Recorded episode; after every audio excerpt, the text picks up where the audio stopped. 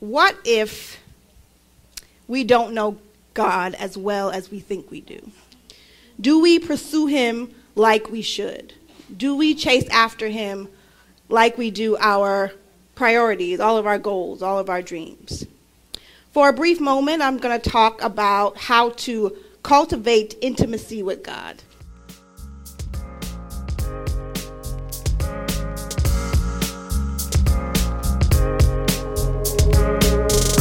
Hey, and welcome to Likely Loser. I'm Shireen, aka Reen. I'm a Jesus freak, mama, course creator, and a speaker. Listen, do you want to belong to a community that gets you? Do you want to use your gifts for God's glory to create a kingdom business? You know, that ministry that makes an impact. Are you wishing there was a way to get clarity on what your business is going to look like? Or do you want unshakable confidence to not only move forward on the idea that you've been keeping secret, but have the kind of confidence that makes the ground shake when you walk?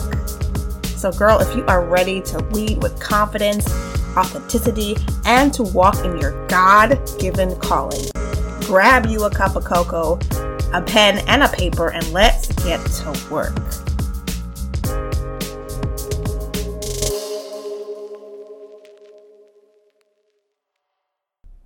Hey, before we get to today's episode, I just want to talk to you for a quick minute. I know what it is to feel lonely. I remember searching Facebook groups and networking events to find people who get me, and I couldn't, which shouldn't be. Because as the body of Christ, we should have a place where we go to talk with like-minded people about our ideas, our wins, our prayers, to sit in a judgment-free zone where we can commune and hold each other accountable. So I made my own. If you have ever felt like this, I want you to go right now to cupsofcoco.com slash community and you will get into our boss believers community. Girl, I cannot wait to support you over there. I'll see you inside. Bow your heads with me as we pray to open.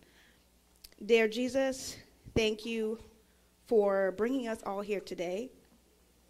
Thank you for those who are, are in the building, but also those who are watching at home. Please speak through me so that they don't see me, but they see you, so that everyone takes away whatever it is that you need them to take away. In Jesus' name I pray. Amen. Amen. All right, so definition of intimacy, let's start there, is having an emotional, physical, mental, and spiritual connection. Psalm 63, verse 1 says, My God, early will I seek you. My soul thirsts for you. My flesh longs for you. That's, that's a serious terminology. My flesh longs for you in a dry and thirsty land. Intimacy is not just a romance novel. That's the first thing we think about. Intimacy is not just physical, it's not just holding hands. Intimacy is the environment in which all relationships can grow and be maintained. Intimacy is love, it is trust, it is safety, it is vulnerability. vulnerability. So let's turn to our scripture reading, as was wonderfully read this morning Acts 19 11 through 20. So, when you think about intimacy, this is not the story that you're going to be thinking about because we're talking about demons, exorcism, magicians. So, it's not what you think about, but for a minute, let's talk about the backstory here. Paul is preaching in Ephesus for three months. A lot of the people were not receptive, and there was a lot of backlash. But he took all of those who believed, and he privately had daily discussions with them. And this went on for two more years. And even with the handful that he took, they were starting to spread the message throughout Asia. So that's some context, and that's where we're going to begin. So how do we develop intim- intimacy with God? So, Acts 19, we're going to start from verse 11. And God wrought special miracles by the hands of Paul, so that from his body were brought unto the sick handkerchiefs or aprons, and the diseases departed from them, and the evil spirits went out of them. So God gave Paul the ability to perform miracles.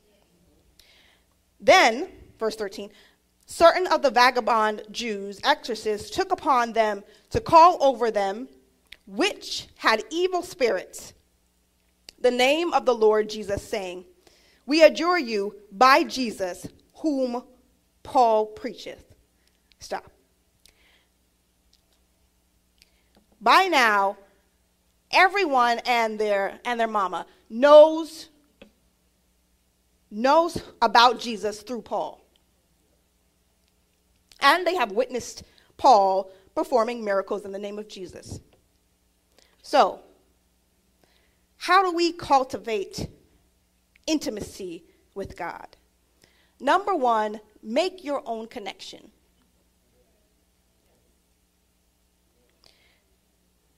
It said, We adjure you by Jesus, whom Paul preacheth. So, in other words, come out in the name of Jesus, but by whom Paul preaches about.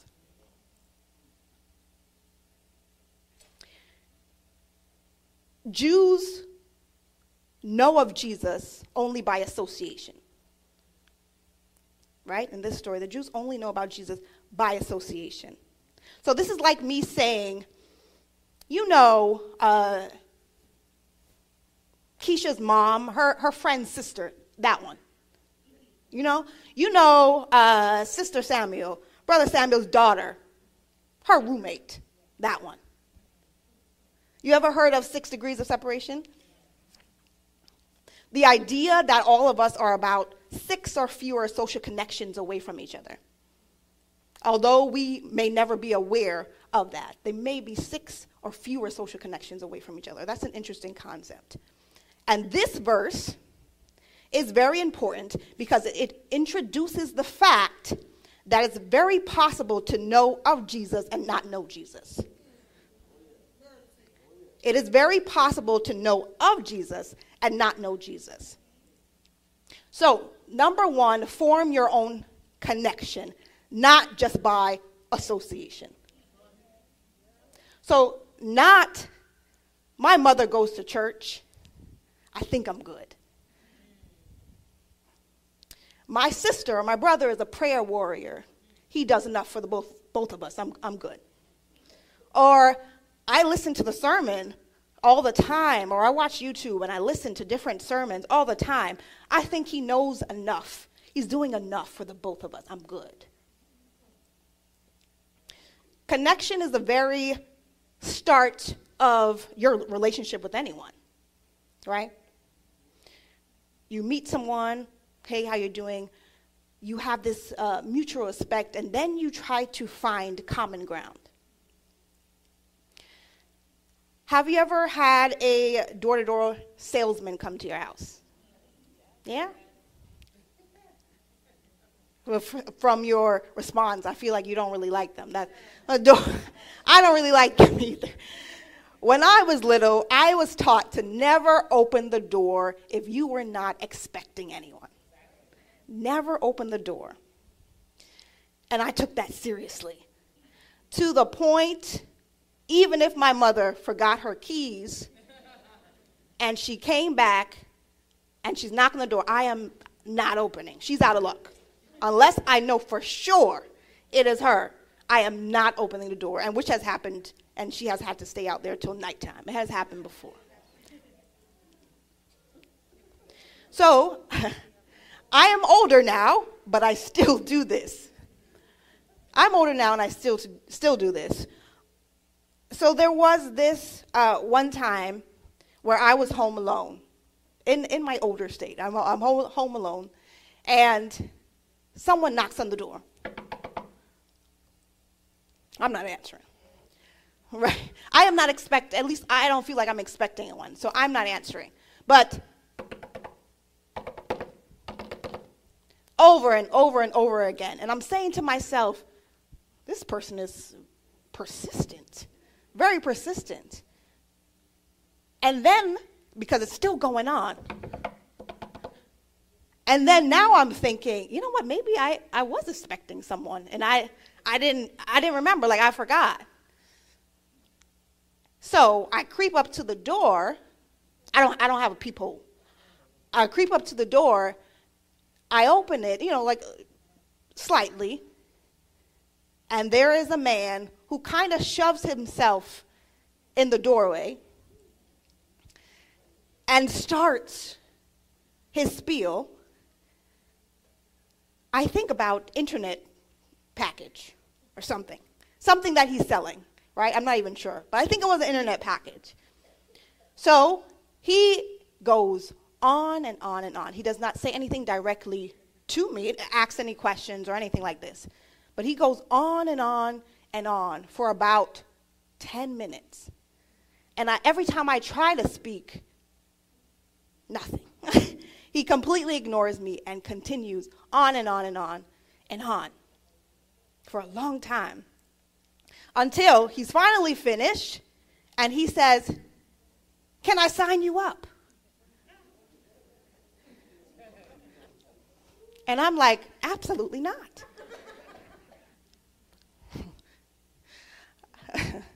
absolutely not.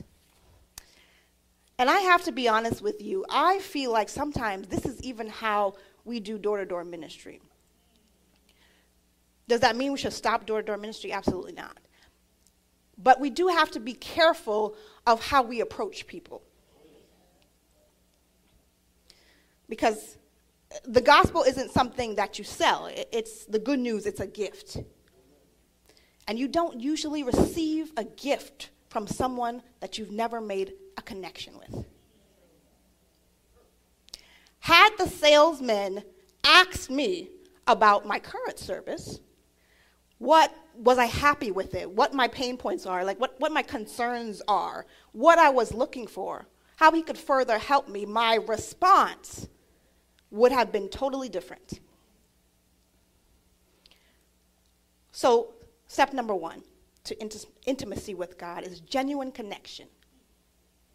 All right, how do we do that with God? First of all, we, we make ourselves aware, we have the understanding that He is God, that He is your provider, that He is your creator, your maker.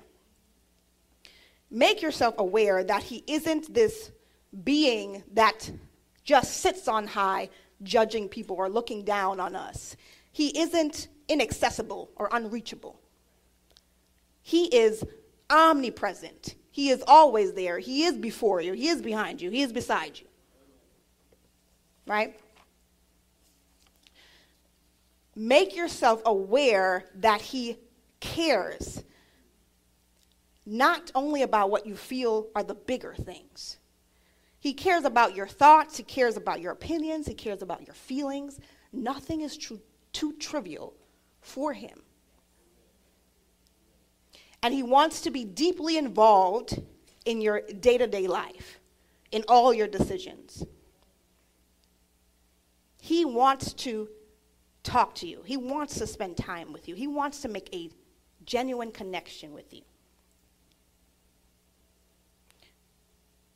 So, number one, make your own connection. But we cannot stop there. Let's go back to Acts 19. We stopped at 14. So, and there were seven sons of one Sceva, a Jew and chief of the priest, priests, which did so. And the evil spirit answered and said, Jesus I know, and Paul I know but who are you? Right? Jesus I know, and Paul I know. But who are you? Even demons believe in Jesus. Even demons understand who Jesus is. Why is that relevant? You can believe in Jesus all day and not have a relationship with him. So we, we can't just say this message is for those on the outside, those who are maybe only Christian in name, or those who say, I believe in Jesus. This is also for us. Because you can sit in the same seat every week. You can be a part of 10 different departments. You can sit on the board. You can be up here on the pulpit, whether you're preaching, scripture reading, whatever you're doing. You can be doing that every week and still not have a relationship with God. So this brings us to number two building your own relationship with God. What happened when you first met your, your partner or your spouse? There was butterflies, am I right? Be honest. There, there was butterflies. yes. Yes. Every time the person walked in the room, your heart just did a little dance in your chest, right? But after some time, what happens? Reality kind of sets in. you might have a little butterfly, but it's not the same. It's not the same. Because now you realize you have to put in some work. Right? You're learning more about this person every single day. You have to make a decision to understand this person's character, to understand where they're coming from, why they do the things that they do, why they are the way that they are. You are figuring each other out. You are learning, you are growing, you are developing a healthy relationship. So I was told this story a, a, a long time ago about a couple who had been together for umpteen years, years and years and years and years and years. But now they're at each other's neck. They can't stand one, each, one, one another. They don't like one another. And he says, You don't respect me anymore. You don't care anymore. I don't like this. And she says, you're not nice to me anymore. We don't, we don't go out on dates anymore. You don't listen to me anymore. Right? And he says, You know what? I'm done with this. I met someone online and I'm done with this. and she says, You know what? Good riddance. I met someone online too. And I'm done with this. So, they separate, part ways. And he, the, the guy says to his friend, It's been long enough. This woman is perfect for me. The one that I've been talking to online, she's so perfect for me. Right? And she tells her friends, I want to meet the guy that I've been talking to online. He listens, he's perfect for me. Right? So they both tell their friends, I'm going to do it. I'm going to go meet up with that person. So they both do that, set up their respective dates, and go off, go into the restaurant, and of course, they met up with each other. Right? They had been talking to each other the entire time. The entire the entire time. Now, does that mean um, what happened? What happened to that relationship? they stopped communicating.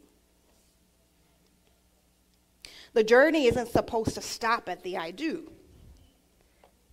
And I think sometimes we think, I have a relationship with God because I am a Christian. And that's it. Or I am a member of the Seventh day Adventist Church. I have a relationship with God. Remember when you first got baptized, you were so excited. Remember that feeling? On fire for God. And then slowly but surely, the blaze turned into a little flicker. Now, the spark doesn't go away, because God isn't leaving. God has not left. He's still there, but what happened? You just stopped working on the relationship.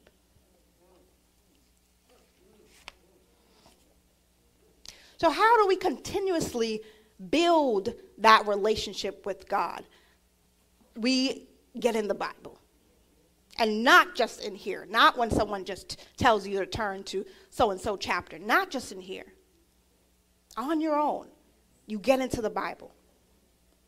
Everything that you can possibly know about the character of God and thus the character of yourself and who He wants you to be is in here.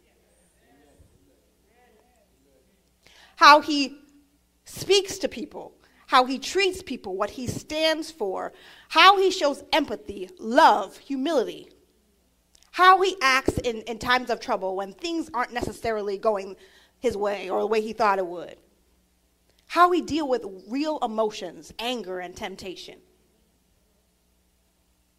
And if we are to be like Jesus, it is not enough to recite the character of Jesus, to recite the fruits of the Spirit.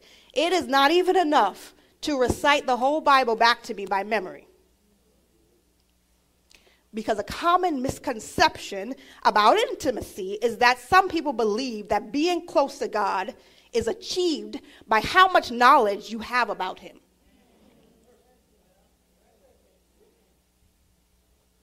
But we have already established that demons know of Him.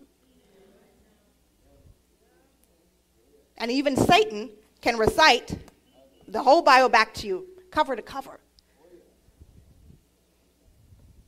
And don't get me wrong, because I just said it's important to be in here. I just said it's important to read your Bible, right? Because this is the truth, and the truth shall what? Set you free. So don't get me wrong, but don't let anyone ever shame you for how much you know or how long it takes you to read or how you process this. This is your own journey. The Bible says the truth shall set you free, but it also says in John 4 22, many worship what they do not know. Many worship what they do not know. We have to continuously understand who He is to consistently build a relationship with Him. Do their deeds. Many of them also, which used, which used curious arts, brought their books together and burned them before all men. And they counted the price of them and founded 50,000 pieces of silver. So mightily grew the word of God and prevailed. So, number three, be intentional about your relationship. The people here who became believers made a conscious effort to confess, burn their books, right? Get rid of their old ways, and they made an effort to do better, to be better, to be intentional. How do we get intentional? Pray, listen, and apply. Pray, listen, and apply. The Bible says to pray how? Without ceasing. To talk to Him, to pray without ceasing. Relationships are two way streets. If you are the only one talking, that's not a relationship. That's something else. I don't know. So, are you talking to him? Are you expressing your gratitude, your worries? Are you telling him about your day? Are you consulting him on all the different decisions that you have to make? And then, this is the important part, or the most important part are you listening to the response? There is a misconception that God does not speak anymore, and I beg to differ. We've just stopped listening.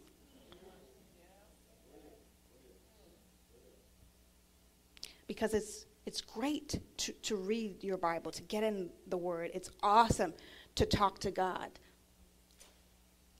But contrary to popular belief, knowledge is not power. That's a lie. The application of knowledge is power.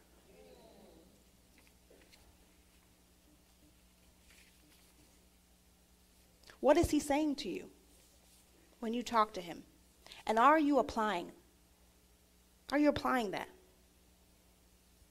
Because his talking to you does come in different, many different ways. Right? We know that he can talk to us through other people, from what we see, from what we hear, if we're good at discerning. Right? But it can also come in the still small voice. It can also be a yes a no or a wait?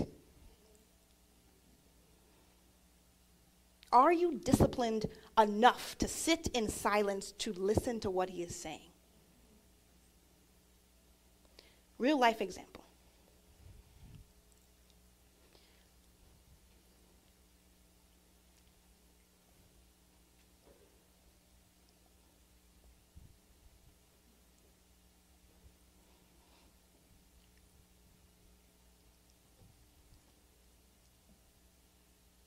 Some of y'all panicked there for a minute. I got quiet and some of y'all panicked. It wasn't even a minute, I don't think. You got, you got a little scared. We live in a microwave culture. We live in a culture that demands convenience. Everything is now, and there isn't time to be silent.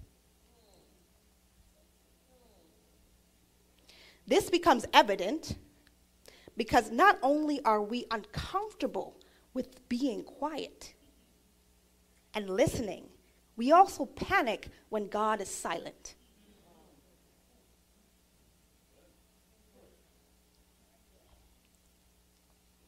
You ever um, have your kids play out in the front yard, right? You're just out there, they're doing their own thing, you're doing your own thing.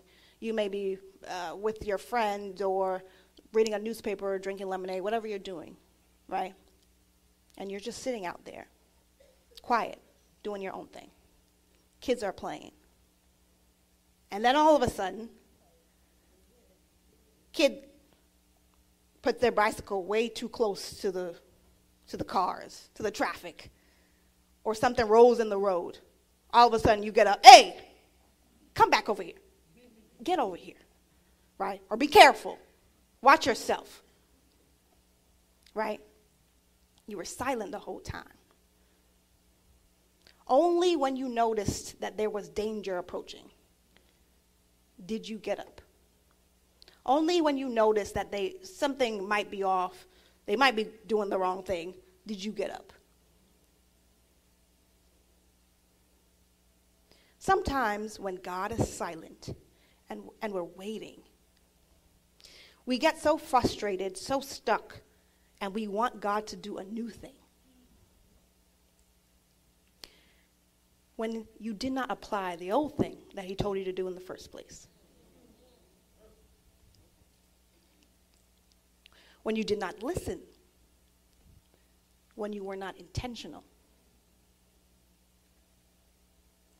Sometimes God does not move until He notices you're going down the wrong path sometimes he stays silent until, until he needs to move, right? Even though that might not look like the way you want it to. When you are, correct me if I'm wrong, when you are with your spouse, it is completely possible to sit in the same room with them and not say a word for quite a bit of time. Why is that? Your guard is down you're vulnerable, and it may feel a little uncomfortable, but you don't care because you know that this is your person. You trust this person. You are safe with this person. Silence is not stagnancy, it is intimacy.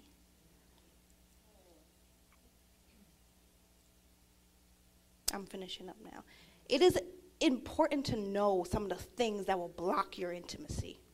some of the things that came up, some of the things that we just discussed, like creating distance, thinking that you don't have to work on the relationship, thinking that you have to be of a certain caliber to even get into this, thinking that you you've done enough, that you know him through someone else, thinking that you know everything there everything there is to know. Not wanting to be vulnerable, not wanting to let him in, not willing to wait. And as the song said earlier today, the time is drawing nigh. And when that day comes, will he say, I know Sister so and so? I know that gentleman who probably never set foot in church but spoke to me every day. I know brother so and so or sister so and so, maybe who has colored hair or maybe looks like what we don't want them to look like. I know them, but who? But who are you?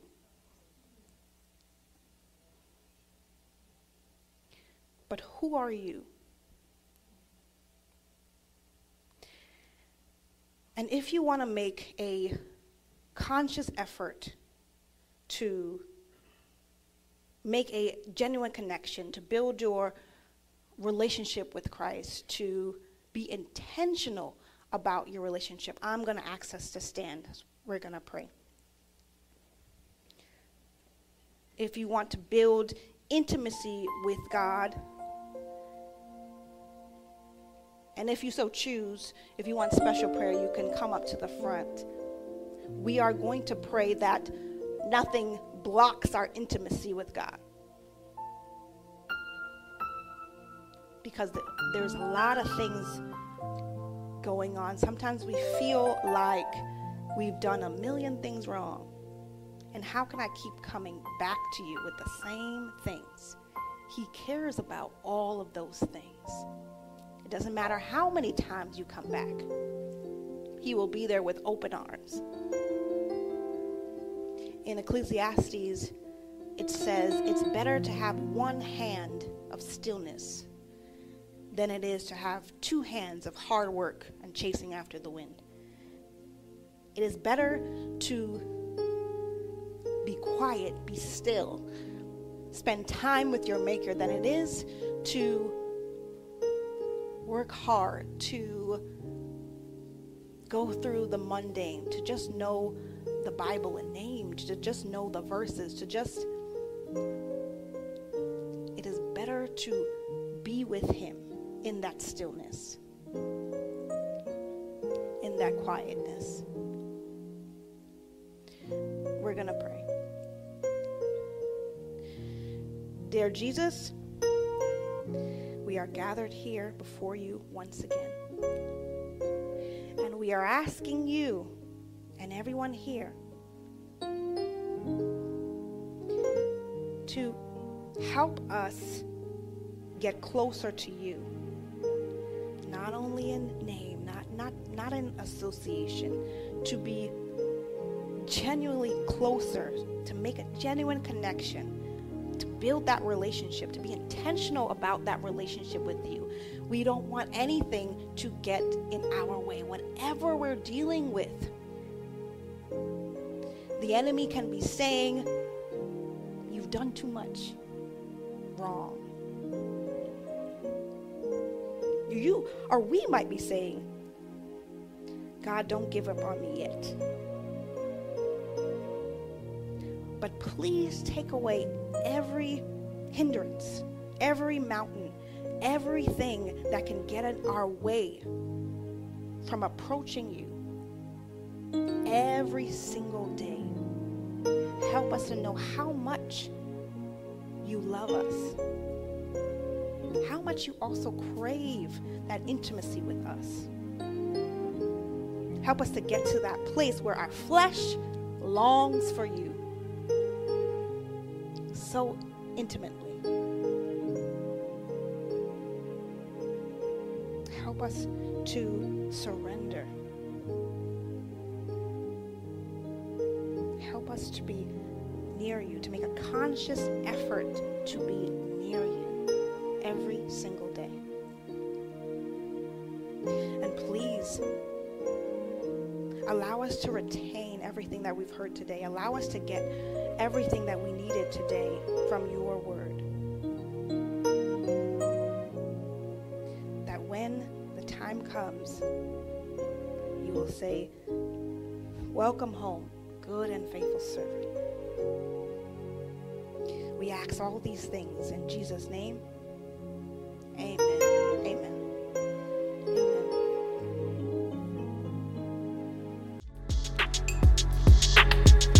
This inspired you, transformed you, or blessed you in any way, please leave a written review over on Apple Podcasts or screenshot your phone and share it on Instagram and tag me at My Cups of Coco.